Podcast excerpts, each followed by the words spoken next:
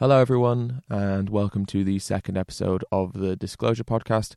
I am your host, Ed, and I thought on this particular episode, on the second episode, we could discuss communication because veganism and animal rights, um, there's so many different topics to discuss, and we will get through all those different topics and we'll discuss so many different themes. But at the same time, I think it's so important that we look at how we basically communicate about veganism and how we discuss veganism to non vegans. And when I started my YouTube channel, which was three years ago now, one of the th- first things I started doing was having these discussions with people. In fact, actually, one of the first things I ever did on my on my uh, YouTube channel was I created a, a, video series called 30 Days, 30 Excuses. And I recently remade that. Well, I say recently, but it was January 2018 that I re- remade that. So just over a year ago. But one of the first things I did was that was that video series looking at different excuses um, which was really, I found it really beneficial because I learned so much. And I'll discuss this a bit more throughout the podcast. But I think one of the reasons I did that video series was was because, you know, after not being, well, I've been vegan for a little while, not too long, but and really only started touching upon, you know, so many of the issues of veganism. And I'd only really started touching upon what it was like to kind of discuss veganism, even just online, really it was it was all such new territory for me, and I feel like there were so many different excuses that you get bombarded with. You know, we've all we've you know for the vegans out there, we've all kind of um, you know we've all really felt what it's like to be bombarded with all these excuses. And so I kind of at the beginning challenged myself. It, it, was kind of a challenge to myself. Well, in many ways, the challenge of uploading a video every day, but really the challenge of of, of learning kind of how to respond or, or learning kind of counter arguments to many of the excuses that we hear. And so I decided I'd do this, this video series, 30 days, 30 excuses, and we would kind of go through, you know, in each day a different a different excuse. Um, and I really enjoyed that, and that was great. And, and by the end of it, I felt like I'd learned a lot more about how to respond to to the different excuses. And then, kind of after that, I think it was probably like the month after, maybe I started going out on the streets and having conversations with people, and that was a whole different scenario and I, I, think I kind of kind of quickly realized that it wasn't just about knowing the information that was important, but it was also about how to communicate that information that was really important. Um, and that kind of really embarked me on another journey of kind of learning and educating myself. And I realized it's not just about having these different arguments, kind of the responses to them, but how you kind of put those arguments across to people and how you discuss those things with, with people is actually potentially in some situations even more important than actually what you say. Sometimes how you say something has more kind of body and has more value than sometimes what you say. I mean, of course, you know, you need the balance of both, but, you know, if you say something that's actually quite pertinent and, and actually has a lot of meaning and, and is a really good response, but you say it in a terrible way, or you deliver what you're saying just really badly, then actually it, it's not necessarily going to carry the full weight of, of what it is that you're, you're, you're wanting it to carry um, if you don't deliver it in an appropriate way. So I kind of went on this process of learning how to communicate effectively. And a lot of that actually at the beginning was through a process of trial and error without even realizing it, I think. And um, actually, there is a moment um, that I think is worth discussing. And so the first time I did those street interviews, um, the the actual conversation itself was, was very pleasant. It was with a couple of American tourists, and they were receptive and really happy, and it was all just kind of like you know it, it was it was a nice conversation, um, and um, I enjoyed it and came out of it feeling like I'd done you know quite a good job. Um, but as I did the next kind of video, it wasn't the same as that and I can't really place why it was different. Well, I know why it was different. I think what I'm meaning to say is I can't really place why I was different in those conversations. I think in the first ones I did because I was nervous. Um, I was I was very nervous. I'd never done it before, and I was kind of put myself in a situation that was quite, you know, anxiety provoking in many ways because how often is it you go out on the streets and stop someone to have a conversation with them about something they probably disagree with you with and you'll have to argue your point and hopefully do it well? Very very rarely and i've probably never done that in my life before so it, it, it's not an understatement to say that i was very nervous and i think because i was nervous i probably went in with kind of like a much more timid approach. I think timid is probably quite a good word. I went in and just kind of like tested the waters a little bit and you know and didn't want to ruffle any um feathers i mean I think that, that's I think that can be a vegan saying ruffle feathers. It doesn't necessarily mean anything bad. It could just be giving a, a chicken a, a, stroke. So ruffle some feathers, um, and so I, I, was quite timid. Uh, I think that really kind of helped with the conversation, kind of reflecting on it now. But when I did some of the next interviews, I don't think that I was quite as timid. And that's not to say that I wasn't nervous, because I've always been nervous talking to going out and starting these interviews, because you never know what's going to happen. You never know who you're going to have a conversation with, how it's going to lead, how they're going to react. So I think that kind of nervousness is is completely understandable. Um, and again, we'll, discuss that kind of thing later. But I think the second kind of interviews that I put up, and they're on my channel still, uh, um, were different. And I left the conversations not feeling anywhere near as happy with myself and this was what kind of caused that process of like having to teach myself about communication i think or at least a trial and error basis of what i felt worked more effectively and i do want to say a little disclaimer here at the beginning um, that the things i'm going to talk about and what i'm going to say like i really respond well to these things and it doesn't mean that everyone will respond well to this form of communication or these kind of you know techniques of communication i'm not saying that this is a one size fits all scenario because it certainly isn't and I guess the thing is we need different strokes for different folks. You know, like people require different things. It's not a one size fits all. And so this is what I found. Well, what I will discuss is kind of what I found to be like the most effective for me, and, and also what I enjoy. But that doesn't mean it's the only way to communicate with people. It doesn't mean it's the only way to help people understand veganism or anything like that. And I really don't want to kind of give off the impression that that is what I'm saying because I'm not. So a little disclaimer at the beginning. What I'm going to talk about in the podcast is is what's been good for me and, and what I have enjoyed and what I have found to be effective in my conversations. And and I know others have felt the same way. Um, but by no means is the only way of communicating veganism. I think that's important to state. Right, so let's go back. So um, I'd done the first kind of interviews and I was happy with how they went. I was a bit timid and didn't want to put my foot out too far, so I kind of was timid in that sense. But the second ones, I think I went in with a little bit more of a um, what would the word be? I mean, the word could be arrogant. The word could be audacious. I don't know. I went in with a little bit more uh, pizzazz. Is that kind of a more neutral way of saying it? A bit more of a pizzazz, so to speak. Where I wasn't quite as worried about upsetting someone. I wasn't quite as timid. I felt okay. I can do this. I've got this. Like it's fine. So, and the conversations themselves are a little bit less agreeable. And that's not to say that all the conversations we have to have with non vegans have to be agreeable. I mean, the kind of notion of having a conversation with two opposing views means they will always be slightly disagreeable in a sense, but you know you can be you can be agreeable and, and, and disagree in a kind of a weird paradoxical way, I suppose. But um, I think I went in with the intention of being in a way that probably wasn't as effective. Okay, I'm, I'm kind of being around the bush. Let, let's get to it. So I had a conversation with two South African guys. This is what I'm alluding to. And in that conversation, it's a little bit heated. Um, I'm a little bit kind of with the microphone, I'm probably a little bit aggressive. So body language is key. We'll talk about this. Microphone's probably a little bit aggressive. My body language is a bit aggressive. My tone of voice is a bit aggressive. What I say is probably a little bit aggressive. And we kind of get to the point where we're talking about humane slaughter. And I say to the, the two, like, you know, what is a humane way of taking the life of an animal, something like that and they say, "Oh, you put electricity through the head," and I respond with, "How would you like it if your mum had electricity put through her head?" Which, you know, thinking about it, is not the most effective question to ask someone. Um, I mean, it's a thought provoker probably, but it's not effective. And so, what happened in that moment? It was a combination of what I'd said, how I said it, and the energy I was giving off, so to speak. It created a situation where it just shut the conversation down.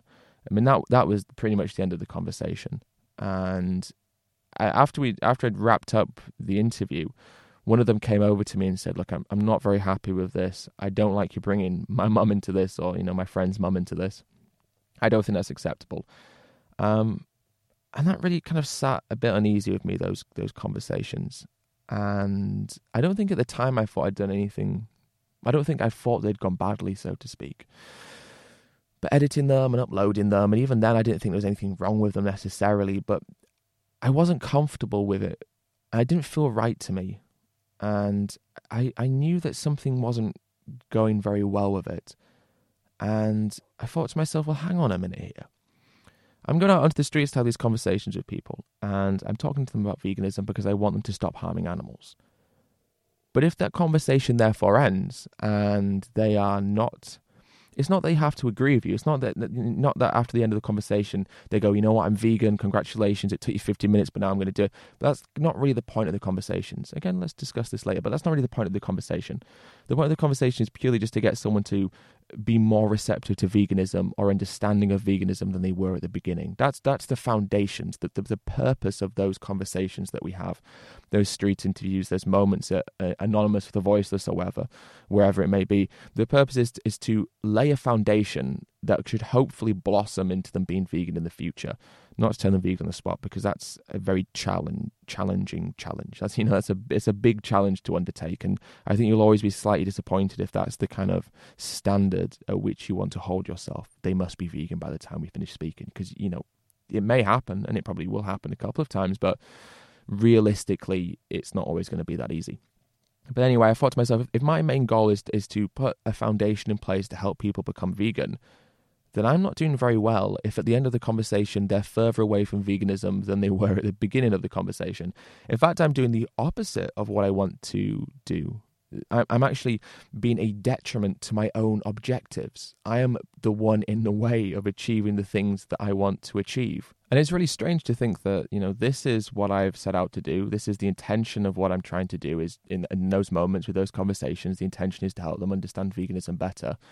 But what I'm doing actually contradicts, you know, what is that I want to achieve in those moments. Um, and so that, that I had to ponder on that and self-reflect a little bit and say, okay, well, let's analyze this. You know, what is it that I did? How is it that I acted? You know, am, am, am I being too harsh on myself? Maybe they were the problem, and you know, there was no other way to do it. But you know, in reality, it was very apparent that actually the way I communicated the message was very poor and I didn't do a good job of necessarily helping them get to a point where they would be able to accept veganism better because it was the choice the questions I asked, the, my body language, and, and all of these things. And so that, that led me on, a, on a, a process of kind of self reflection, I guess, and, and kind of educating myself better. But uh, by education, what I meant is that when I went out and, and did some more interviews, but this time I did them differently. And I tried really hard to not be aggressive. And, and you know, I say really hard. Like it's not actually hard to not be aggressive, but but I guess what it is hard to do is to not get angry, and I think that that's kind of the crux of the problem, right? So I was having these convers- this conversation with these two South African guys, and they were saying things that were making me angry because they were con- trying to condone and justify harming animals. They were hunters as well, so of course, like it's natural to feel angry about a situation where people are trying to justify something that's that's horrible and causes pain and suffering and all these things. I mean, you're going to feel angry about that. But the problem is, what was happening then is I was turning that anger into aggression, and it's not like you're being overtly aggressive. You know, it's not like there's not going to be any actual physical violence. It's just it's not an overt aggression, but there is there is signs of aggression, so body language and tone and you know vocabulary and all of these things. Um, you know, use you know, choice the word you. How would you like it? You know, really putting them on the back foot. It's almost like it's a it's a it's a shot at them. Is it? How would you like it? Put someone back. You know, whoa, kind of criticizing and blaming me. And and and, and so I think that what what I had to kind of reflect on in that moment was that I understand why I'm feeling angry. I understand how that led to me being slightly aggressive or being sli- confrontational. The word's confrontational. So I understand how uh, let's separate this down and let's see how this system, this kind of chain of command, so to speak, has happened. I care about something. So I'm going to go out there and talk about that thing because I want other people to care about it. I'm talking to people who don't care about it and they're telling me why they don't care about it and they're justifying the things that I care about.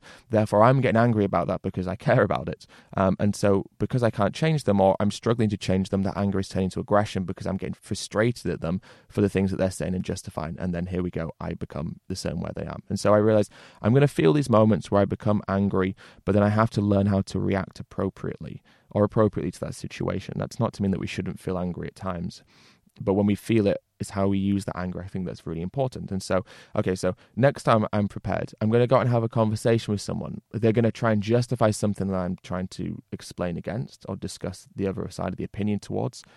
Um, and what I have to understand then is why am I feeling angry and how can I avoid that from turning this way? Um, so let's let's let's kind of get into that. Let's get into how that process happened for me um, and how next time, the times after, I tried really hard to kind of suppress some of that kind of those feelings from becoming um, more overtly obvious within the conversation. So communication is very important. We can all understand that, and we can all agree with that. We've all been in those moments, no doubt, where it's a conversation with a family member, our parents, or with our best friend, or someone on the street, whoever it is, and we, you know, we we sometimes feel that maybe we didn't communicate in the best way, or there was a problem in place. So, before I get into like the methods of communication, I want to discuss things called cognitive biases, you know, which are kind of basically, I guess a way of simplifying it would be to say they are vulnerabilities in our brain in, in, in the way that we kind of process information. So, you know, we are, you know, as humans, quite rational, intelligent, sophisticated beings. But I think at the same time, the problem is what we can often do is high, place ourselves at a higher standard than we actually realistically are.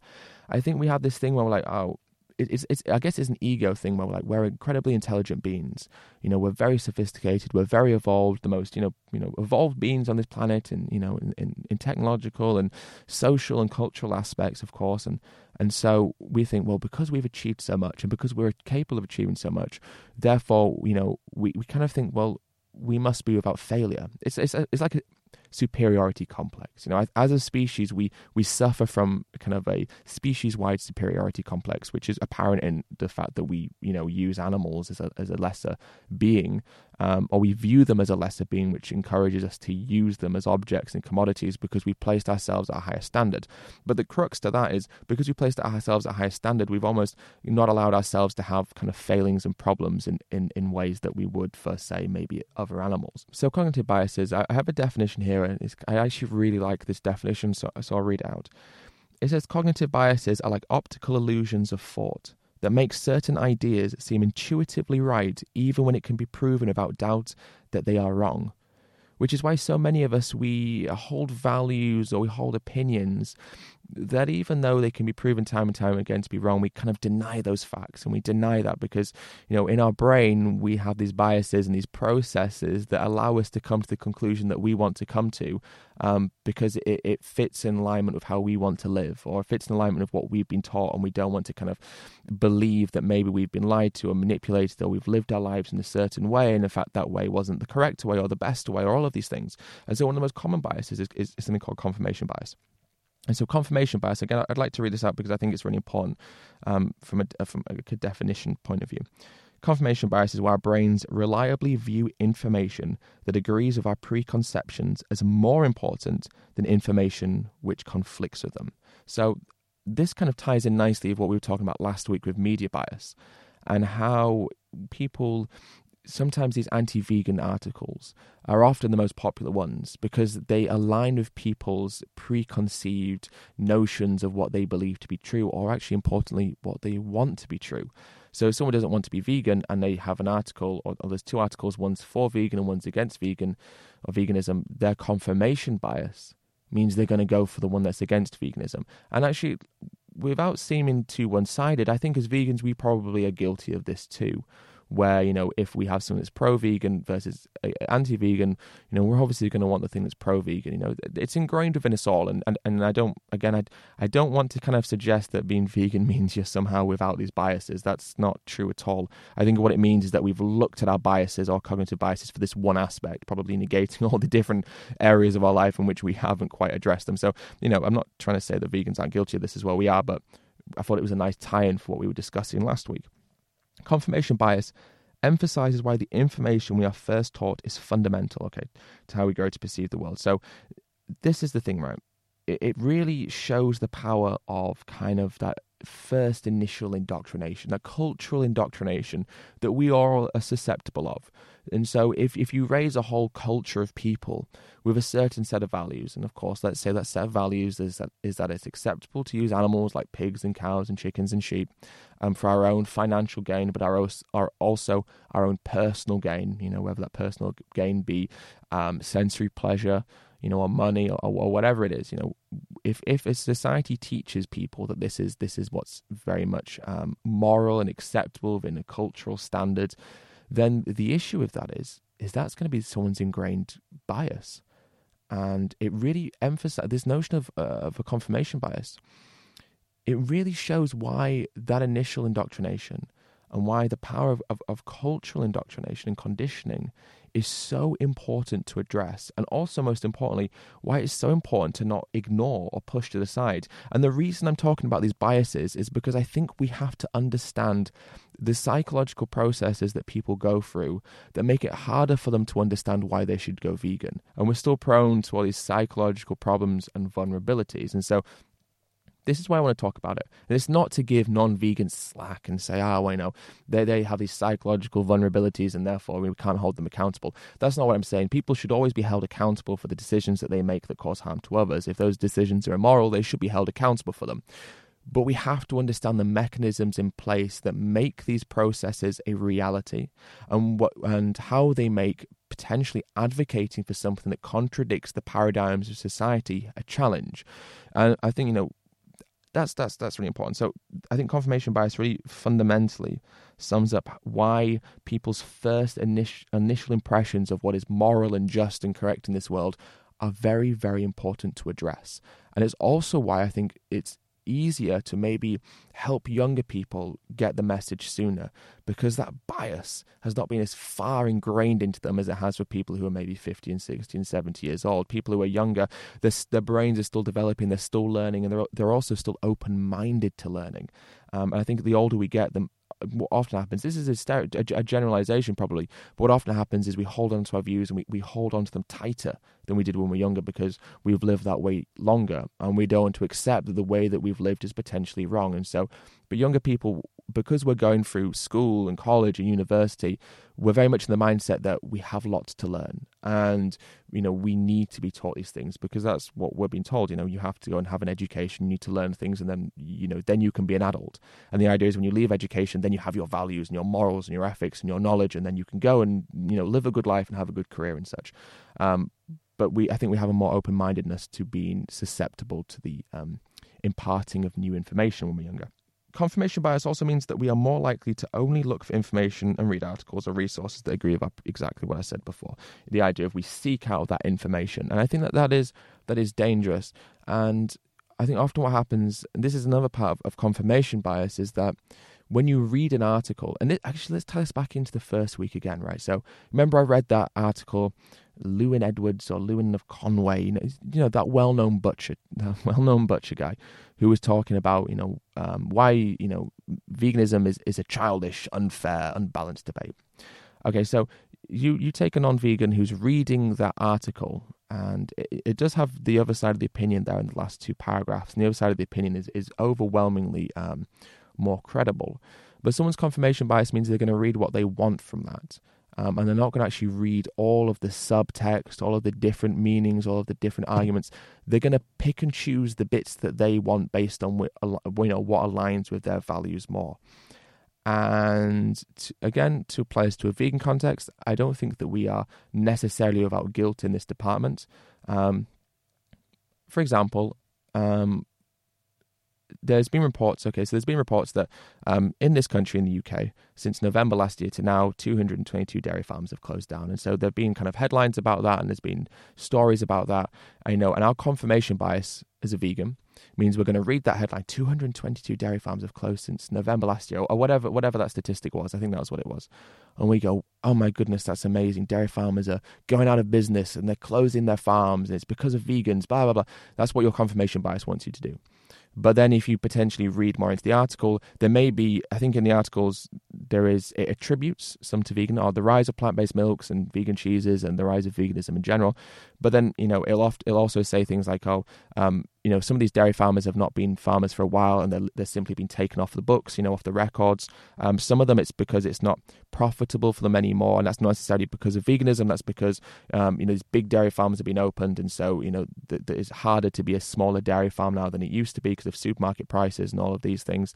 And that's why it's forced them to go down. Because actually, I think one of the p- parts of that um, reporting was that actually the number of dairy cows that are in the national herd hasn't decreased. I think, in fact, it had increased up until a certain point, but it's not decreased in the same way to suggest that this is a um, uh, that that shows that actually this is 222 dairy farms have been closed in the way that we would like it to be that. Um, but our confirmation bias probably suggests that we read that and we kind of ignore those bits, you know, and we go, oh, 222 dairy farms have closed down in four months veganism is a player. Oh, okay, and then we just take that as being our main crux of the story. Um, and that doesn't, and again, that doesn't mean that actually as vegans we haven't had a massive impact in the dairy industry because we have and we continue to do so. But I think, I think in the interest of being fair to ourselves and, and fair to what we have to accomplish, we have to make sure that these this information we are processing it correctly because we don't want to a convince ourselves that the work that we're doing um, is overachieving. And we also want to convince ourselves that, you know, we, we need, we, we're doing enough work. You know, the reality is this is only just starting. Um, the rise of veganism is only just starting. And we have so much more to do that we cannot afford to get ahead of ourselves. We cannot afford to convince ourselves that we are doing um, doing better than we actually are. We must stay grounded in what's actually happening because then we can motivate ourselves to keep fighting. Um, and I think that's important. So I, I want to, again, apply those cognitive biases to our own situation so we can look at our own behaviors and improve our own communication skills and our own self reflection skills. Okay. Um, and so when we look at kind of religious beliefs and, and political beliefs, it's, it's, this is why we often find that these, these ideas kind of permeate between parents and children. Um, so, you know, let's say in the deep south of America, you know, your parents are Republican, well, the chances are you are Republican. Or, you know, you live in Brazil, your parents are Roman Catholic, you're probably Roman Catholic. You live in um, Lebanon, your parents are Muslim, you're probably Muslim, right? So the idea is that when we are raised with um, values that are all around us and values from our parents and such, you know, we can see why often political, religious values and morals kind of permeate down the family tree, so to speak, because we're raised with these processes. When we're raised hearing the same information over and over again, and if your parents are religious, they're only going to tell you things that are positive about religion. They're going to speak positively about the religion that they follow, and they're going to encourage you to do the same. It shows how influential social indoctrination is and how to disagree with a societal norm, which is kind of what veganism is. We're encouraging people to disagree with a societal norm, which is actually really intimidating when you think about it disagreeing, going against, contradicting what is viewed as societally normal. I actually should, I don't think that we should downplay the significance of what it means to do something like that. Because, you know, as I, I, I put some notes down here because this these processes are very complicated and I really wanted to, to kind of so I've done a bit of research and I really wanted to make sure that when I was discussing it I was really hitting these points. So I've put some notes down here and, and, and it says as to disagree with a societal norm means we not only have to combat society's desire for confirmation bias, but also under the underlying false consensus bias, also known as the bandwagon effect, um, which is predominantly the idea that because the consensus, the majority of people feel a certain way, therefore that way must be correct. The false consensus bias. So because there is a consensus, therefore that must be the right thing. False consensus or a bandwagon effect. Everyone, if everyone jumps on the bandwagon, then that's what we should do. And so this is and this is another bias, another cognitive bias where we go, well, everyone else feels this way. And how often do you hear this from non-vegans? They say, oh, 90% of people, whatever the statistics are, 90% of people eat meat, dairy, and eggs, therefore you must be wrong because the overwhelming majority of people do it. That's a false consensus bias. It's like, okay, well, just because the majority of people believe something doesn't make that belief correct. You know, like we can go through, eh, let's look at, say, female genital mutilation as an example, right? There are certain areas of the world where the consensus of people within those tribes or communities or even countries perhaps believe that that is a moral and okay act, but it isn't so just because the majority of people in that certain area believe that the act of female genital mutilation is okay, does not mean that it is okay. It's a false consensus bias. We can look through history and see so many scary, terrifying examples of a false consensus bias, where um, just because someone believes or, or, or the majority of people believe something doesn't mean that it's true. But this is a um, an, an added layer of complication, an added layer of difficulty. Confirmation bias Okay, false consensus bias. Okay, but then unfortunately it, it, it, it does go on. But um, you know, I want to talk about the ostrich effect as well. There's so many confirmation biases, status quo bias, ostrich effect. But but before we before we do that, I, I actually want to touch upon something that I think is quite challenging, and I think it's quite difficult maybe for us to to fully kind of not fully get behind, but it's a challenging thing to do, and that's the idea of challenging our predisposed beliefs. As vegans, we've done that from a vegan perspective. You know, we've challenged the beliefs that we had before about using animals and animal consumption and animal exploitation. We've challenged those things, but I think it's so important that we, we consistently strive to do that. We must always strive to challenge ourselves, you know, whatever that may be. So, you know, I often, let's just use the example of like a, a political thing. So maybe you align politically with one side or the other side. I think what we have to do, therefore, regardless of what side you lay on, is listen to the opinions and thoughts and beliefs of the opposing side. And what that it will do is it will further reaffirm your values and further reaffirm your beliefs, but it'll also make you more capable of arguing and uh, you know holding tight to your beliefs.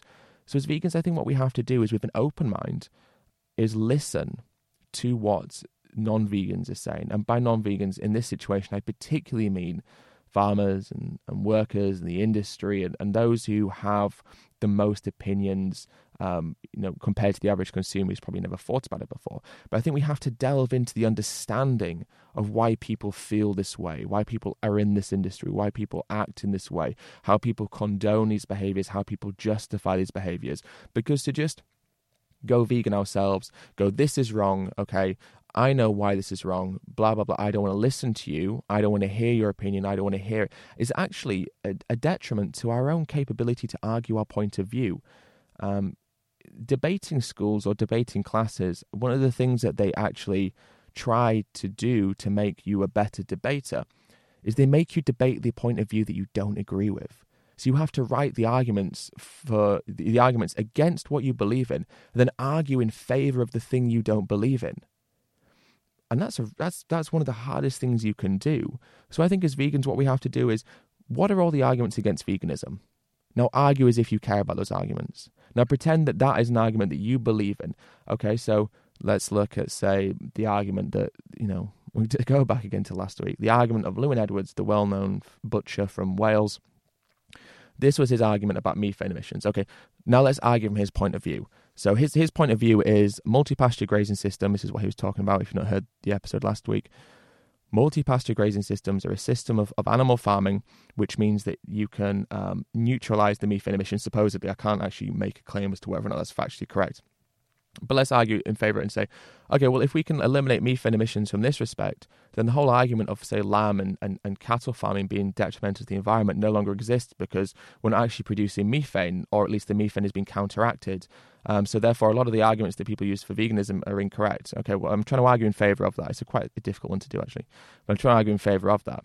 But through doing that, I can realize the absurdity of what it is that I'm arguing for because I go, well, actually, that's only part of the problem, isn't it? And I, and I you know, we're, look, we're not looking at habitat destruction and wildlife destruction and species extinction and biodiversity problems and water pollution and land usage and food usage and water usage and all these other underlying problems that exist even in the multi-pasture grazing system. Um, what about you know? Actually, I don't want to talk about that now because I want to save that for another podcast. But let, let's let's let's look at arguments and let's try and argue in favor of the the opposing view. It's it's a challenging thing to do, and actually, it makes you feel a bit uncomfortable to try and you know to try to try and do that. Oh, well, what if we could? Kill an animal in a way that caused them no suffering and they weren't aware of it and they didn't have any pain, surely that would be moral. Okay, well, it's a challenging thing to do, but I think that's what we have to do. We have to challenge our viewpoints. And that applies to vegans challenging ourselves with non vegan arguments, but also I think what it means is as activists, can we challenge the way that we are activists? Can we look at the opposing view of the way that we advocate and the methods in which we, uh, you know, are activists? Can we challenge those? Can we try and see the point of view that's opposite to that? Can we try and understand why people might disagree with the form of activism that we have? Can we try and understand, you know, the reasons why that is? Um, so I think that process of challenging is so fundamental to personal growth because that's what we've done to be vegans. We challenged our preconceived notions of what consuming animal products meant to us and meant to others and how it affects others. And so I think we have to do that in, in all forms in, in every area. And I'm, I'm, again, I don't just mean this from, from a vegan thing, but I mean eh, from, from, from, from any sense of perspective where you have a deeply held belief. Challenge that belief, listen to the opposing viewpoint, and at the very least, what you'll do is you'll solidify your beliefs, but it'll also make you more capable of arguing because you'll have heard what the the other side of the story has to say. You'll have heard what the farmer is saying. You'll have heard what the slaughterhouse worker is saying and what the average consumer is saying. It won't be a surprise to you if you then have a conversation with someone and they use the argument. You'll have heard it before. And I think often what we become worried about as vegans when we go into conversations is are they going to use an excuse I don't know how to respond to? Are they going to make a point or pull out a statistic that I don't know how to respond to? And that will, will happen at times, yes. But the more we arm ourselves, the the more equipped we can be to handle the situations. The best way to arm ourselves is to listen to what they're saying. Go onto Farmers Weekly and read those articles. Go onto YouTube and listen to people that are anti-vegan. You know, go go read articles that are actually not in favor of veganism. Look at statistics that are not in favor of veganism. Look at studies that are not in favor of veganism, and analyze them and look at them and do the same with pro vegan things. Look at statistics that are that are pro vegan and analyze them and see what it's saying and see what it's showing and see if it's proving the point that you want it to prove or if there's other issues at play there. So many things to do. I think I like the idea of challenge. I think it's devil's advocate, I suppose, is, is the notion, isn't it? To play devil devil's advocate with oneself, to play devil's advocate with one's preconceived notions or with one's beliefs. I think it's absolutely crucial that we don't become dogmatic in the sense of that we shut off from trying to listen. I think that that's it's it's almost dogmatism is almost an absence of empathy.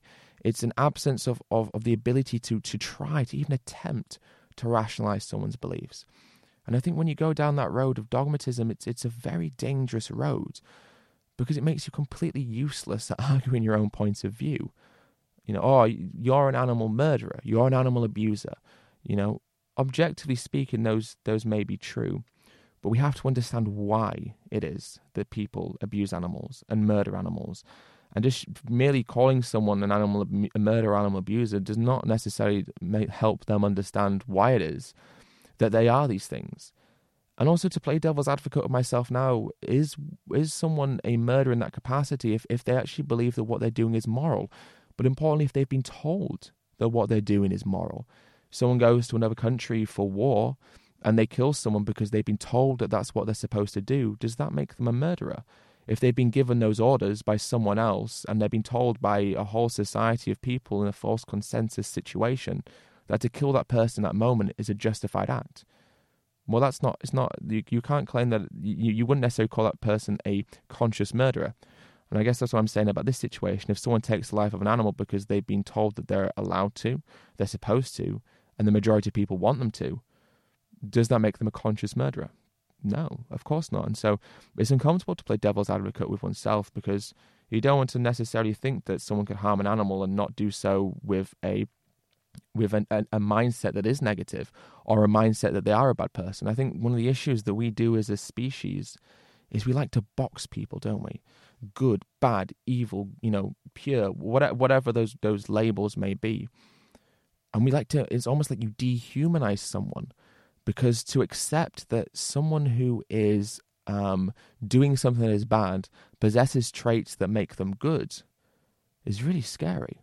You think about serial killers or murderers and you think, well, you know, their whole life isn't run by doing purely evil things. Yes, they are evil people in what they do, but they also are human and they have human traits and human characteristics and they do things that probably we do as well. And what we like to do is dehumanize them. You make them all bad because it makes it easier to rest at night. And it makes it easier to live in a world where there's these polar opposites. Most people are great people, good people. But then you have a few really bad people, and they're all bad and they're consumed by complete darkness. And but they're just a very tiny minority. But actually, the world is not full of that system. The world is full of people that all possess bad traits and do bad behaviors and commit bad things, but are also capable of good and do good things and do normal things and act like regular, you know, humans, whatever that means, regular humans. What a unusual phrasing that is. But I think the, the point of what I'm trying to make is that we have to understand the mechanisms in place that cause people to do things. Um, and part of that is these cognitive vulnerable, so to speak, you know, brain biases. So let's look at status quo bias as well. Status quo bias means that humans tend to be apprehensive of change. I think so many of us don't like the concept of change, which often leads us to make choices that guarantee things remain mostly the same. Um, so, again, let's apply this to a vegan context. Most people, false consensus bias, most people believe in not being vegan or aren't vegan, should I say, aren't vegan. And therefore, if, you know, part of the problem of that is because we, we're kind of scared of change. You know, some people really embrace change, but I, think for the most part, a lot of us are, ch- are, very scared of fundamental change, a complete rehauling of our own lives, or indeed of how society is constructed. That's quite terrifying. You know, for better or for worse, this is the system we have, and I'd say it's probably for worse. But we, uh, a lot of the time, we become very comfortable, and you see this in, in many situations where we, we put comfort sometimes in front of our own best interests. And you think, well, surely to be comfortable is to be in one's best interests. But again, it's almost a paradoxical situation where you can be comfortable in an environment or comfortable with something because you're used to it. And, and fear of, of breaking away from that, you know, even though actually what could happen potentially might be a lot better for your own. Um, your own life and your own self and your own capabilities and possibilities even though that may be the, the, the consequence of breaking free from this environment that we're in, we become apprehensive and almost scared to do so because it's change. And with change comes uncertainty. And that idea of uncertainty is terrifying. I think let you know if you look at maybe some of the the best horror films that have ever been made, there's a sense of ambiguity, a mystery. We don't understand. You know, I, I look at fear and how often the times of fear come times of of, of mystery and a lack of comprehension about a situation, how that, that, that often makes that fear even worse. And so if you're scared of change, you know, that, that, that it's that mystery of what if, what if, right? What if my life gets worse? What if I can't come back to how I am now? And, and although I, I recognize there are problems now, I'm very comfortable in this situation. Status quo bias, a, a, a kind of a, a psychological difficulty to to want to change, which is you know, look at veganism and and you know it is a very easy thing to do, and for most people, you know, you know the concept of being vegan is uh, vegan and going to the shop and buying something else is easy, but it's also a big change, and I don't think we should necessarily underestimate the power of that change and what a change, it, you know, how it can affect your life in different ways, social pressure and all these different things.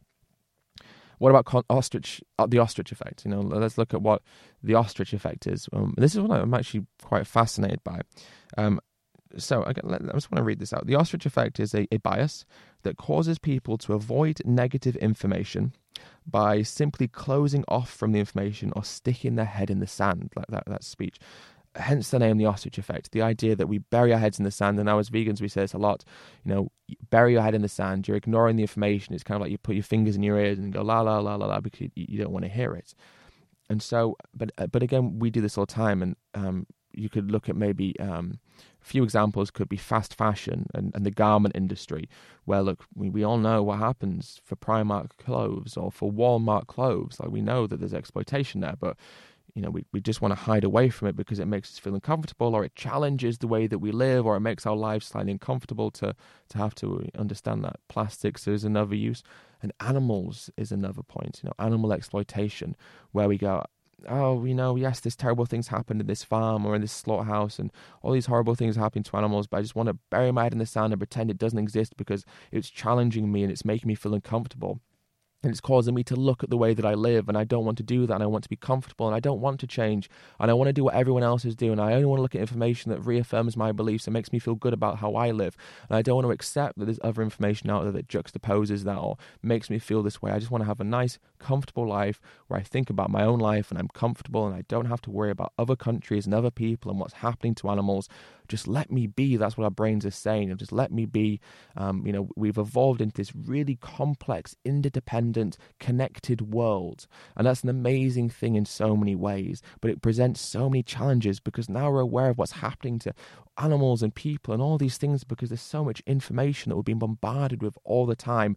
And if you think that we've evolved from these beings who lived in tribes and communities and we were very close knit and very small and everyone had their jobs and their roles and each role and job was intrinsically um, essential to the survival of that tribe and community. And you know we only had to care about these specific things. How are we going to get fed? Are we going to be safe? Are we protected? Do we have defense? All of these things. But now we've evolved so much, especially saying like the past 50 years or so, even in just the invention of the internet, where all of a sudden this information is just bombarding us. And that's such an amazing thing because it's allowing for a ethical, conscious growth within people because we're aware of things that simply we could never have been aware of before but it doesn't come without its problems. And that problem being that perhaps society has evolved faster than we have as beings. Perhaps technology has evolved faster than we are necessarily able to uh, to deal with it. You know the dangers of, of, of you know social media, the dangers of technological usage, and all these problems, and how it can lead to depressions and anxiety, and and, all, and a whole host of problems for people. And I, I often think that you know we evolve so quickly as a, as a society, but actually as as beings. Are we evolving fast enough potentially to, to keep up with this? And I think our cognitive biases maybe suggest um, that we're not. And so the ostrich effect is is, a, is apparent in non-vegans because, let's say, for example, these exposés are coming out all the time. An expose of a pig farm, of a dairy farm, of a, of a chicken farm, of a slaughterhouse, whatever it is, exposés come up all the time. And people see it and it makes them upset and it makes them angry and it makes them disappointed in our species and all these things. And then we just make up excuses and we hide away and we say, oh, that's one farm, that's one bad practice you know, for example, so you know, in 2017, I co-directed a documentary called Land of Hope and Glory, um, which is available on my YouTube if you've not seen it. Um, and basically, it's an expose of um, UK animal farming, and we look at what happens to land animals from birth to death in the UK. And in the documentary, we um, look at just over 100, 100 different UK farm and slaughterhouse facilities um, from Scotland down to Cornwall, so from the from the top down to the bottom, from Wales to to Norfolk. So again, you know, from from across east to west, um, or west to east, I should say.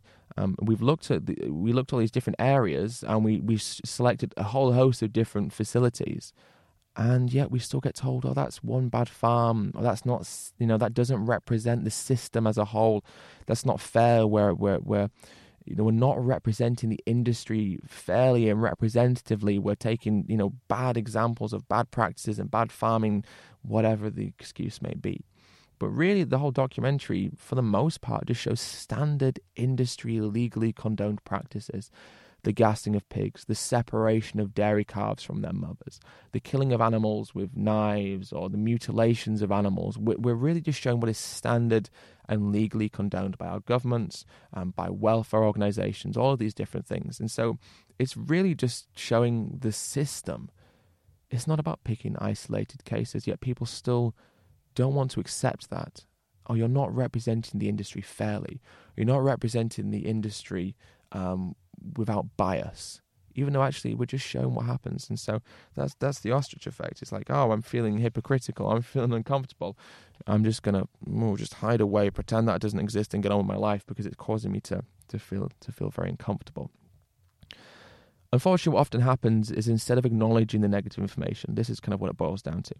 The non vegan will simply outright ignore it and instead pretend the situation doesn't exist. That happens in America. That happens in Australia. That doesn't happen on the farms where I buy, you know, my meat, my dairy, my eggs. You know, in the slaughterhouse where I buy these products, the animals are killed humanely. These lines that we hear over and over again on my farms or in my slaughterhouses, all my, my, my. It's a disconnect from the fact that what you engage in is actually the same as all that horrible stuff that you want to turn away from and all that horrible stuff you want to ignore. We want to disconnect from the fact that we as individuals are, are, are, are just as much part of the perpetuation as anyone else the perpetuation of violence, the perpetuation of exploitation. We as individuals and the companies and industries that we support are just as guilty as all those horrible ones that we see on films and on documentaries or on exposes or in the media or wherever it is. We want to disconnect from that. I buy my dairy products from a farm where the farmer loves his cows and treats them as his children. Actually, no. You buy your dairy products from a farm where animals are treated in the exact same way, with the same practices, the same condoned behaviours as the farm that you saw expo- exposed in, you know, the media that time, or in that documentary Land of Hope and Glory, or whatever it is. You're not absent from the problem. You are the problem. You are part of that problem, and, and though you may not consciously be aware of it, and you may have all these issues and these biases that, that, that interfere with you rationally understanding the situation, that doesn't mean you're not part of it. Um, challenge our beliefs. We must challenge how we feel, challenge you know the ways we feel, and, and challenge information, even if that information is positive to what we believe in. And that's those studies and those statistics and that data may, on face value, agree with us. Still challenge it and still try to further and, and get to the bottom of it. Okay, so, like I said, I wanted to explore those psychological things and I wanted to look at, you know, why there are barriers in place for people to, to not, why there are barriers in place that prevent people from going vegan straight off the bat. You know, and repetition's a really important part of, of kind of an acceptance of knowledge.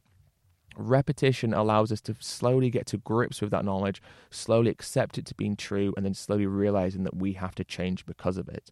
Uh, for me personally, before I was vegan, um, I you know I was aware of this stuff, and at first I wanted to disregard it, and then I accepted it, and through that acceptance, I realized I should go vegan. It's like those kind of phrases. I should go vegan and I will go vegan. It's I haven't gone vegan, but I should and I will. It's kind of an acceptance that you know inevitably is going to happen. And that that comes through repetition and then you hear it a couple more times and it becomes repetitive again and you go, you know what?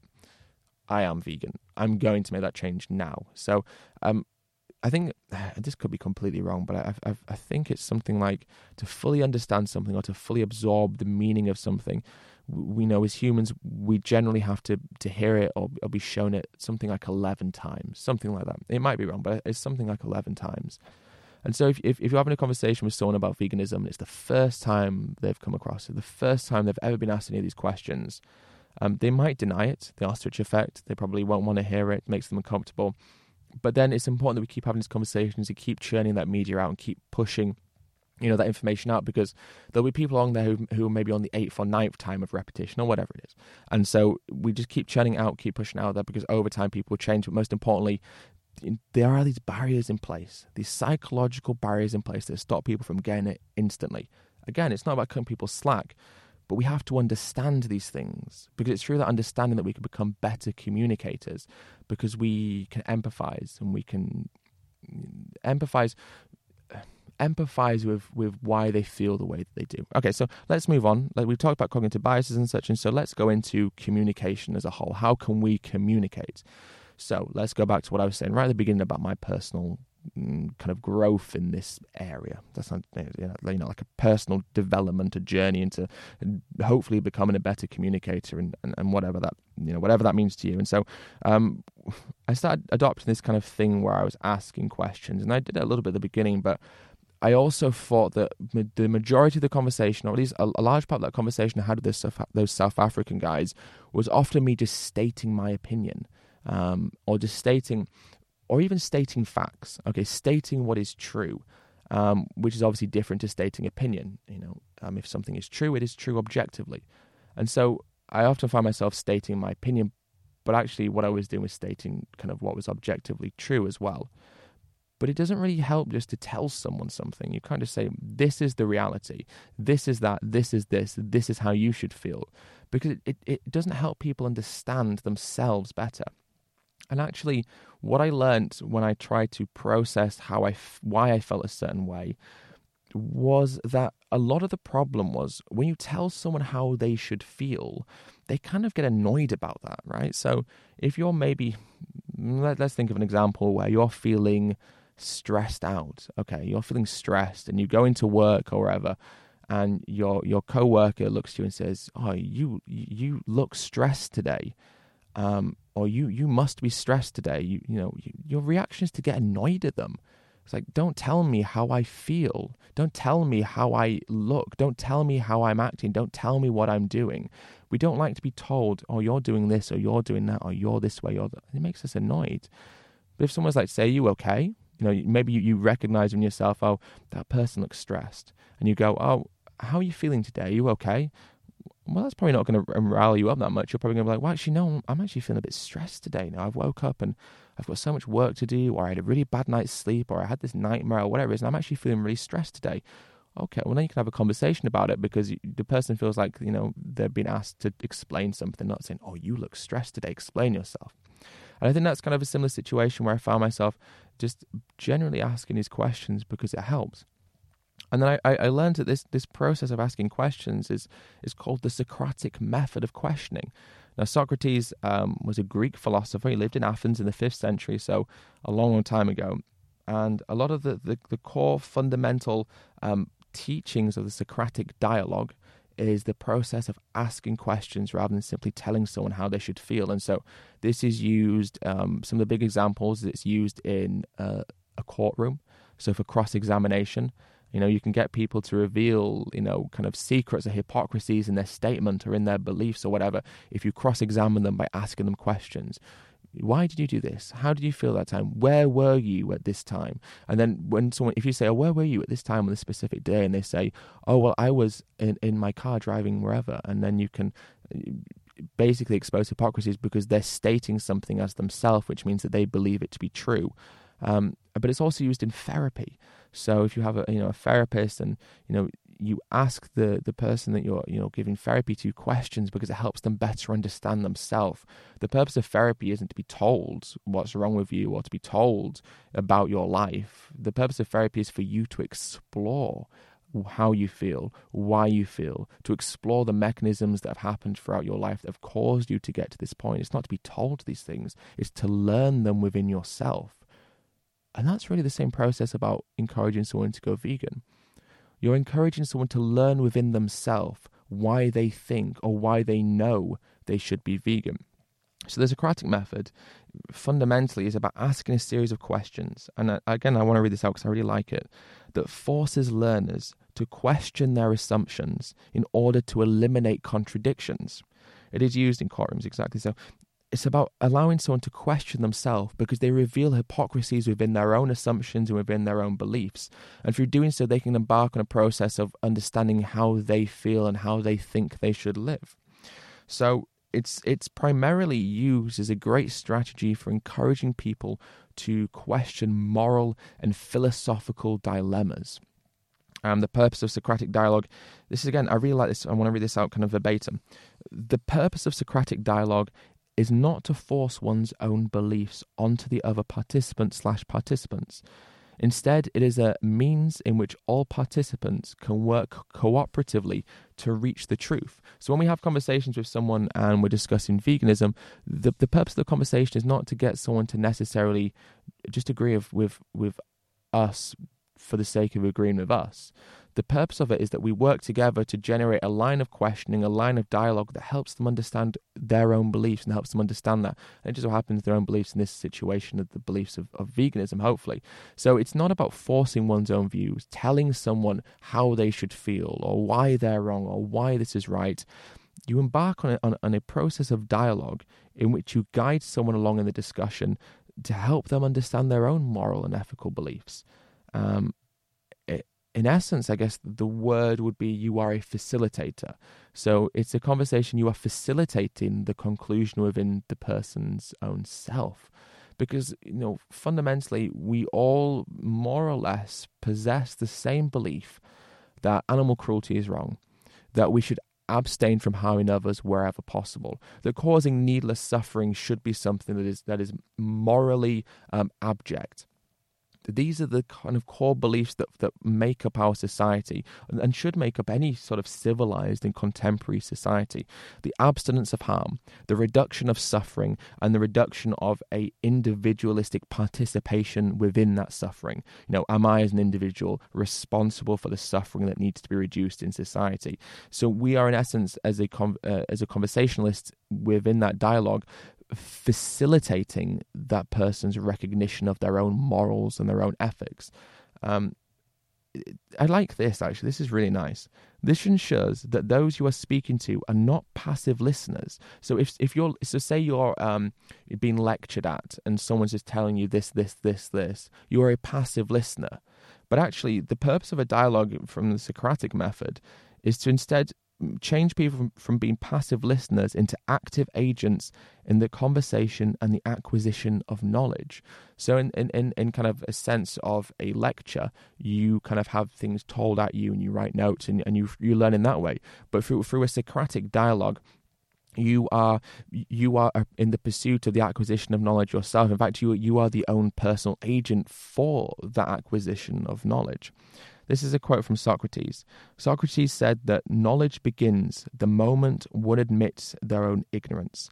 And so, fundamentally, it, what that means is, is that it's through the acceptance of not knowing that we can begin our journey into, lo- into learning and into knowing. One of the crucial things to remember when getting into a conversation is that the person we are talking to is basing their judgment of veganism on the conversation. And as such, it is important that we are rational and level-headed, level-headed because to to come across as being irrational or to come across as being angry is to paint veganism as being irrational and angry. But I want to go back to that that, that Socrates that Socrates quote. Knowledge begins the moment one admits their own ignorance. And I feel like that's one of the reasons I was trying to reinforce earlier that notion of challenging our beliefs, whatever those beliefs may be.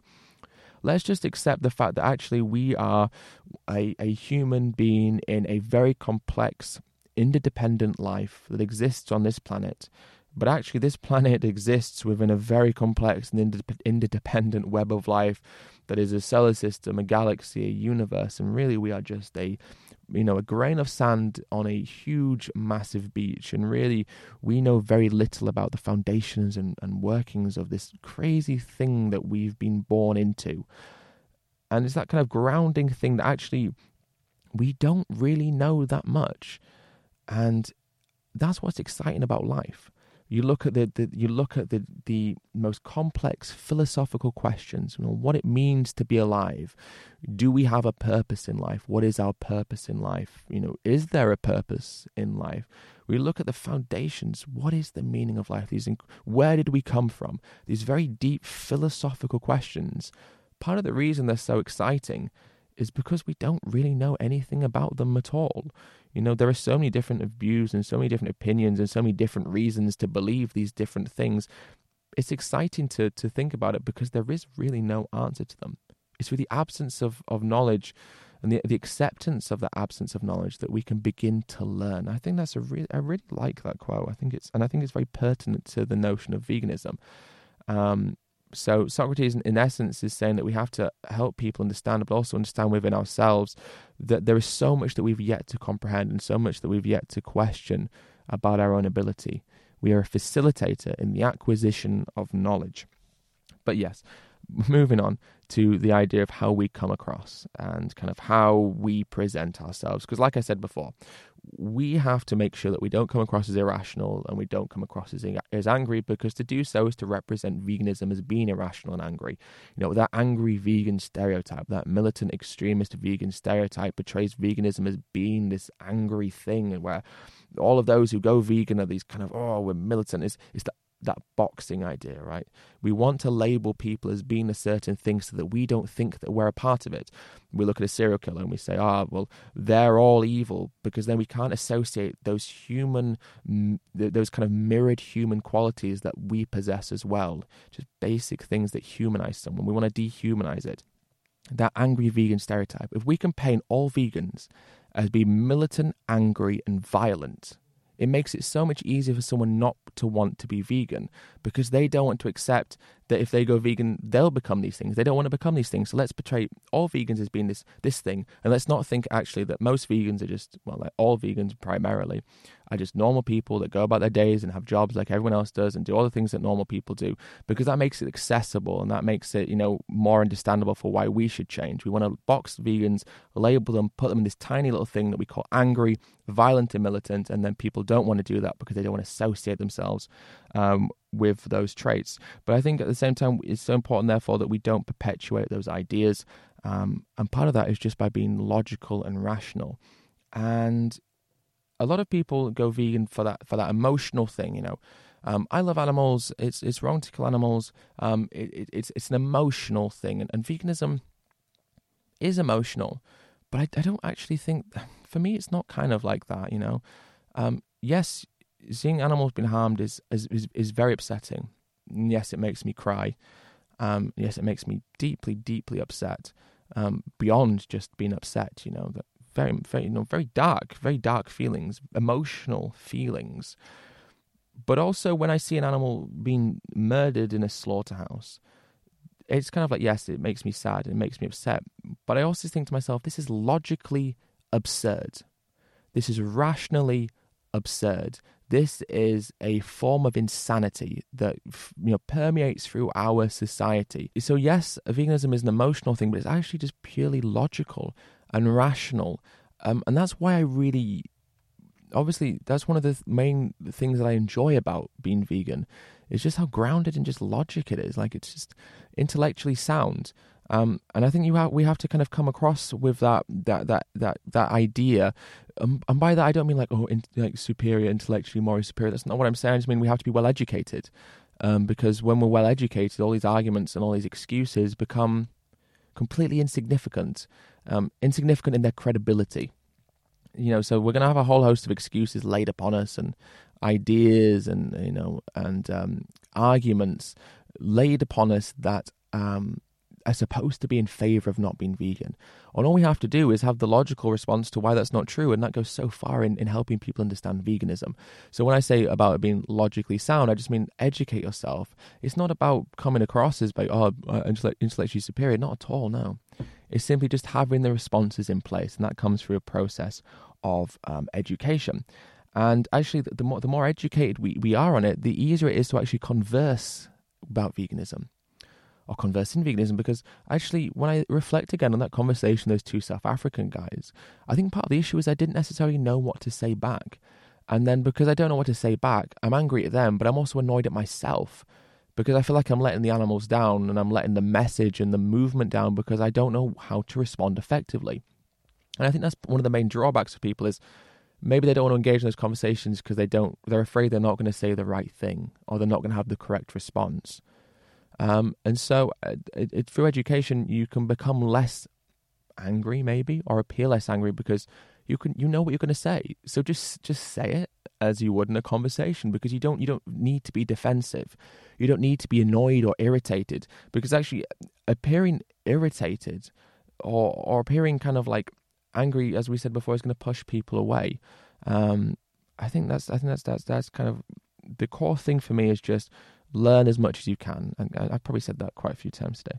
Um, so again, I've kind of got a, list of, of different things that I kind of wrote down um, that I think of that, that I think are really important. And so I'm talking about being educated, um, but part of that facilitation of the conversation. Similar when you're a therapist, you're facilitating the exploration of the patient, if you like, um, listening right? Listening is just the most basic foundation of being a good therapist. Just listen to what the person's saying. And I think that that's another thing about when we have conversations with non-vegans, it's just listen to what they're saying. You know, I'm guilty of interrupting people, and we we all are. But actually, just let let pers- let the person say it. Unless they they're going off these massive tangents and they're throwing like five arguments off you, off you, and you go, well, hang on a second, let's respond to each of these arguments properly. Because that's something that will happen. Is you know, if you're having an argument with someone, you just want to throw so many arguments at them they become overwhelmed and they won't be able to address them all. And in the back of your mind, even if they address four of the six arguments you've thrown at them, they won't have addressed those other two arguments. So unless someone's throwing loads of arguments at you as like a diversionary tactic, so you kind of address them all, just listen to the person, hear what they have to say, and also seem. I guess the word is well. I mean, it's it's like seeming relatable, right? So what I mean by that is most of us weren't born vegan. I certainly was not and most of us in this world weren't. If you were, more power to you, that's amazing, but most of us weren't born vegan. Which means that for a large portion of our life, potentially, most of us were, you know, involved in the system that we now are against, and we, we were involved in the harm of animals. And so I think we have to kind of have that air of relatability to be like, I understand why you feel this way. And, th- and this is kind of what I put down here. Listening and seeming relatable are two of the most effective things to do as it makes the person you're talking to feel more comfortable and less judged. And that's exactly when you can have a genuinely effective conversation.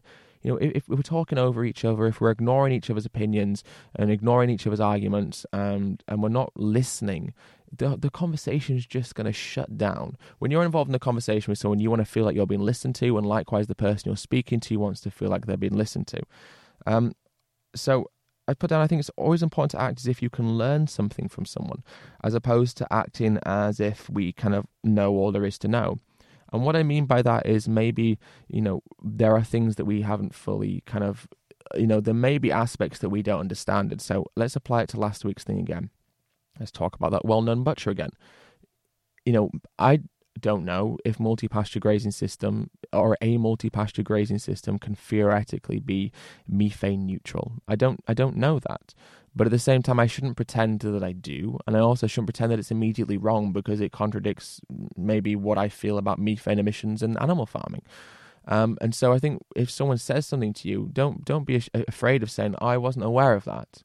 I, I wasn't, you know, I didn't know that before. Thank you for telling me about that because I didn't know. Don't be afraid of saying that. It's not, it's not an admittance of the whole philosophy of veganism is wrong because someone says something to you that you didn't know and you've learned something from that that's a really powerful thing because now you become better equipped to deal with that. And you can think about what it is that they've said and you can think, well, this person made a point I'd not heard about before. And through that, I learned something myself in the conversation.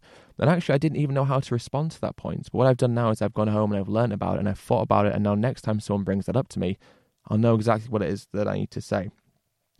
Um, another point I put down is about taking arguments seriously. And, and, and what I mean by that is, is don't become annoyed by people's responses.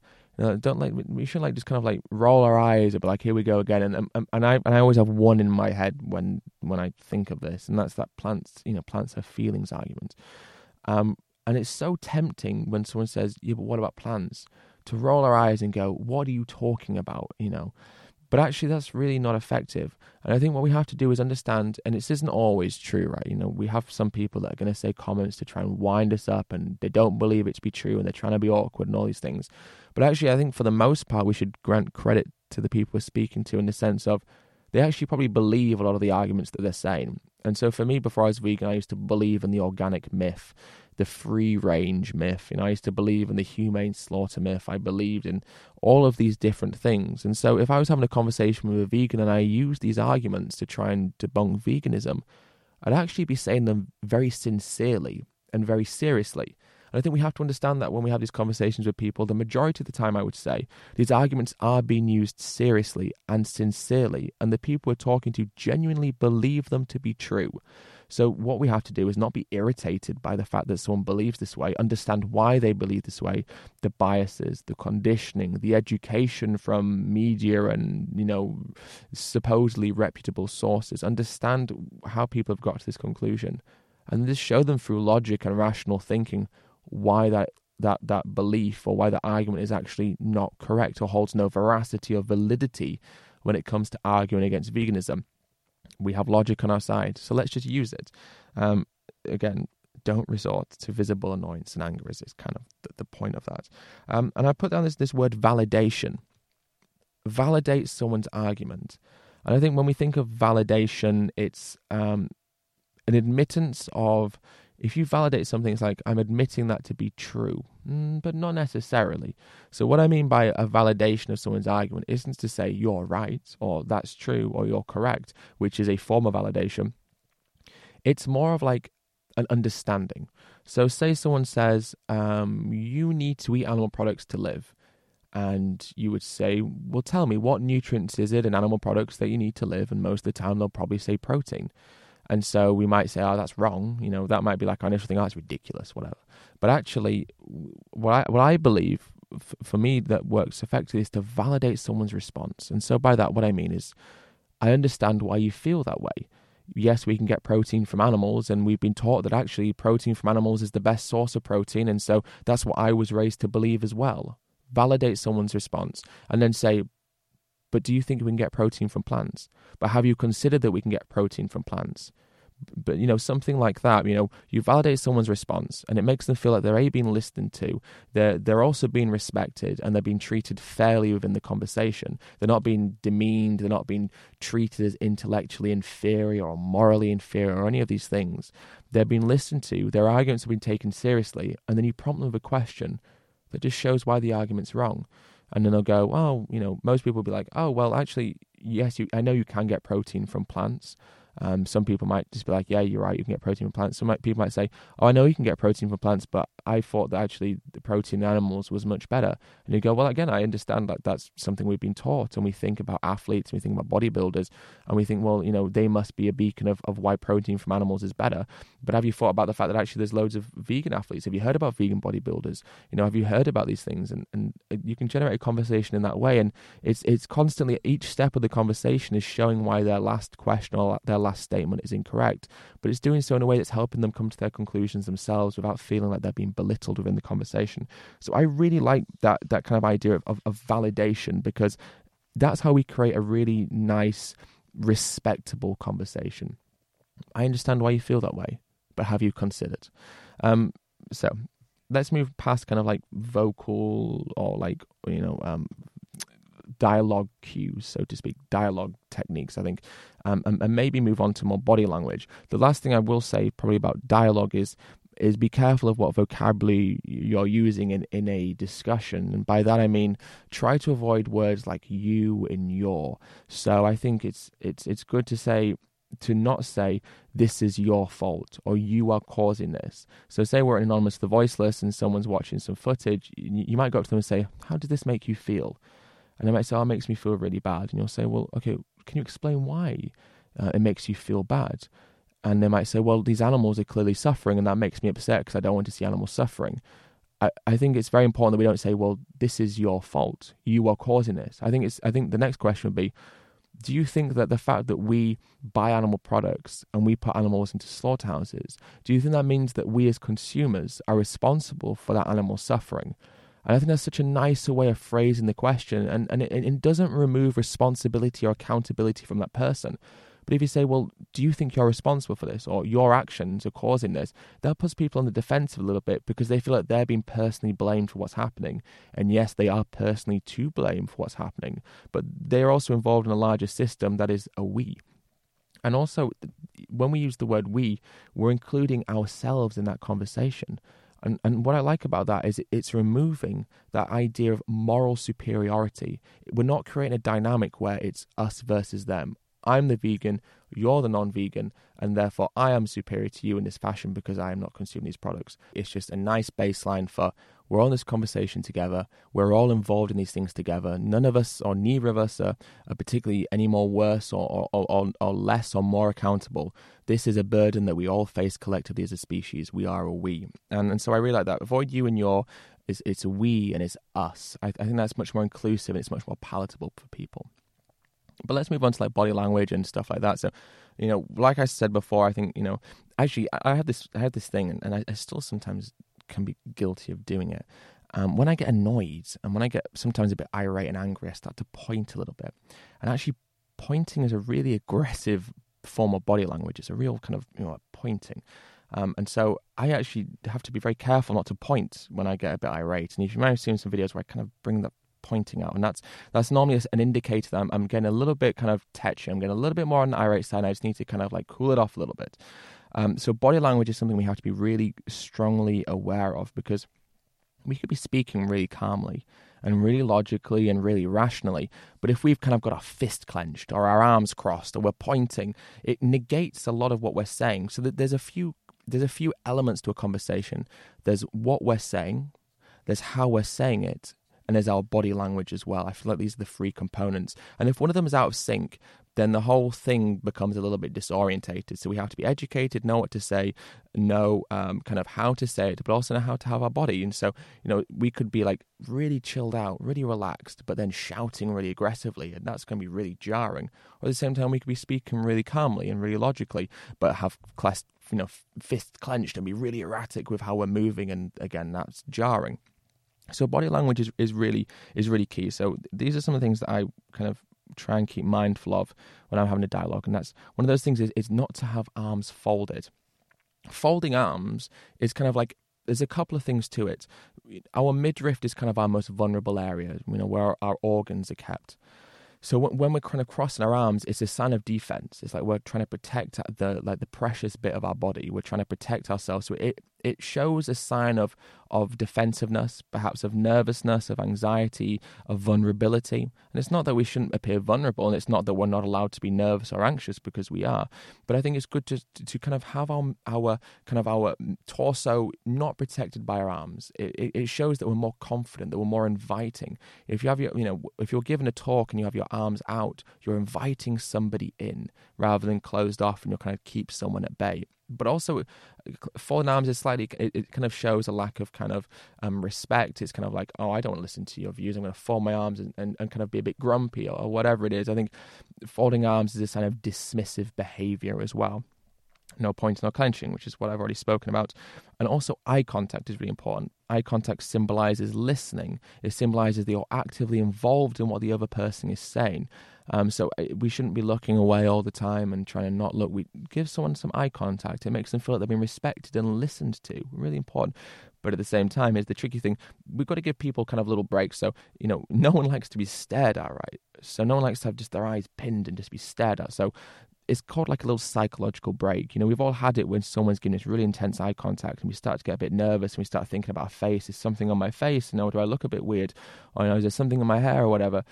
Give people a little psychological break. So you can look, you can look down, you can look away, you can kind of like, you know, do something with your hands. Just symbolize kind of a freedom of expression in a sense where you're giving someone eye contact, you're being listened to, but you're also giving them a psychological break not to get too anxious and worried about themselves. Also, don't be afraid to laugh. I wrote down here, and and this is a really difficult one to play. You know, if someone's trying to make a joke that's justifying violence, then you know it's it's not good to laugh. But if someone says something that's kind of a bit funny and it's not directly related to the justification or condoning of the violence towards animals, that laughter suggests again it's a bit more of a unison and cohesion of conversation, whereas two people involved in it and we're both on the same platform, and neither of us are too snobby to laugh at each other's jokes, and that's all nice. So don't be afraid to laugh if someone says something that they find to be funny and you find to be humorous, or even if you don't. I don't think there's a problem with that. Um, and also, kind of how we position our bodies. If we're kind of turned away, it's a bit like we're not really, you know, getting on with someone. So try and face someone directly. Um, engage with someone. So These kind of body language things. Um, a couple more things just to talk about quickly before we before we wrap up. And one of those is called the mirroring technique, where we're going to act differently depending on who it is we're speaking to. So, for example, if we have a, an elderly couple, we're going to talk to them differently to how we would like a group of teenage guys, for example. You know, t- a group of teenage guys may swear and they may be a little bit more jokey and whatever. And so, you know, you may want to kind of mirror in that behavior. And what I mean is, if if you engage in a conversation and that person does swear or they do use, you know, swear words, for example, okay, um, you might want to use that word. You might want to use. You might want to swear back. You might want to say something back and and what that does again it, it, it bridges the gap between the two people talking. But at the same time, if you're speaking to a very kind of mm, posh elderly couple, so to speak, and you know they're using very, you know, very received pronunciation, and they're not swearing. Then it's probably not the best idea to start doing that because it might create a disconnect within the conversation. So try and pe- meet people at their level and almost mirror their vocabulary and, and, mirror their actions. And if someone's a little bit more irate with their, irate with their body language, maybe they'll be a little bit more irate with, with your body language. Try and meet them where they're at because when we mirror someone, we're, we're, kind of uh, mimicking their behaviors, mim- mirroring their behaviors, and in, in a sense, that this psychological signal to the person we're speaking to, where that person is like, "Oh, this person I'm speaking to reminds me of someone, right? Who is it?" And then subconsciously, you're probably thinking, "This person reminds me of me. They're doing similar things to what I'm doing. They're talking in the same way that I'm doing, or using the same words that I'm using." And then our ego is kind of like, oh, I like this person because they're reminding me of myself. So I think mirroring someone and meeting them on their level, talking in a similar way that they do, it, eh, you know, is a great way of again, bridging that divide within within the, the dialogue and within the conversation. Um, and then a couple last things really is just ask for clarity. People are going to be vague in their conversation. They're going to be vague in what they're saying. If someone says, "Oh, we don't need to eat animals to live," get them to be specific. Can you tell me what nutrients? Oh, I think there is a human way to kill an animal. Okay, can you be specific and can you describe that process to me? When we keep things vague, it's easier because we're not having to think about the nitty gritty things. Ask someone to specify and have clarity in their responses and in their beliefs. Why do you feel this way? The word why I think is so important. Why do you feel this way? Why is it that you do this? Why is it you think that's acceptable? Why do you think that we do these things? So, clarity and specific or specificity is that the word? I think is really important to a conversation. You should always get people to, to be those things.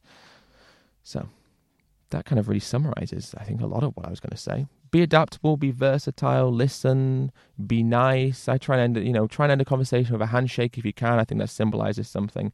Um, but really the bottom line for me is this. Try and empathize and understand where people are coming at. Understand the psychological barriers that are in place for people educate yourself, watch documentaries, read books, watch YouTube videos, listen to the opposing point of view, educate yourself as much as you possibly can, and then practice. Practice in the mirror, practice in the shower, practice, you know, get someone in your family or your friendship group or your roommate, whoever it is, to give you an excuse and respond to that excuse. And get yourself into the flow of practicing and knowing how to respond. And then just get out there on the street and do it. Talk to someone at Cube, talk to that family member, just get involved in it. Do what it is that you can do, with the situation you have to generate these dialogues. Because for me, I think dialogue and communication is so powerful because it's through that dialogue, and especially that Socratic dialogue, we can help people further understand themselves and understand their own morals and their own beliefs and the their the mechanisms that they have within themselves that cause them to do the things that they do. So education, practice, over time you'll become more confident. Don't worry about it and have fun with it encouraging people to become more compassionate towards animals is a fun thing to do because you can generate so much positivity from it and you can feel you're actively involved in the change that you want to see. So do that. Get involved in a, an activism group in your in your area. Get involved in just talking to people. Encouraging people to go vegan can be an arduous and difficult and challenging thing to do, and it's not without its problems and it's not without its sadness. And thinking what happens to animals is inherently upsetting. But generating that change within people and being a part of helping people uh, kind of reach that vegan conclusion is a really positive experience. And if you leave a cube, you probably leave feeling energized because you know that you've done something that's generating some good. So educate yourself, practice, get out there, meet new vegans, meet new activists, and have fun with it as well. That's what I try and urge people to do. But I think that's probably enough for this week. Um, it feels like it's been I've been talking for a while. I don't actually know how long I've been talking for, which is which is quite nice. But I feel like I've probably said a lot of different things and a lot of information. Um, and so I hope you've enjoyed it and found it beneficial. Um, if you have enjoyed this podcast, um, then you can support what I do and my activism in general, but also this podcast through my website, which is www.earthlinged.org. Um, I have a mailing list on there, so you can sign up to the mailing list, and I will, you know, send out uh, emails about things that I'm doing and updates and little things like that. Um, and you can also see what else has been organised and what else I'm involved in as well. Um, you can support my work directly, even from my Patreon, um, but there's a lot more information about that on my website as well. But thank you so much for, for listening. I hope you've enjoyed the second episode. It's been a pleasure speaking with you all again. Um, and I'll see you next week for the next episode and the next topic of discussion. But until then, have a great week. Thank you again for listening. I really appreciate all of your support. And it's wonderful to be a part of this community with you all. And uh, that really rounds it up. Thank you so much. Have a great week, and we'll speak soon.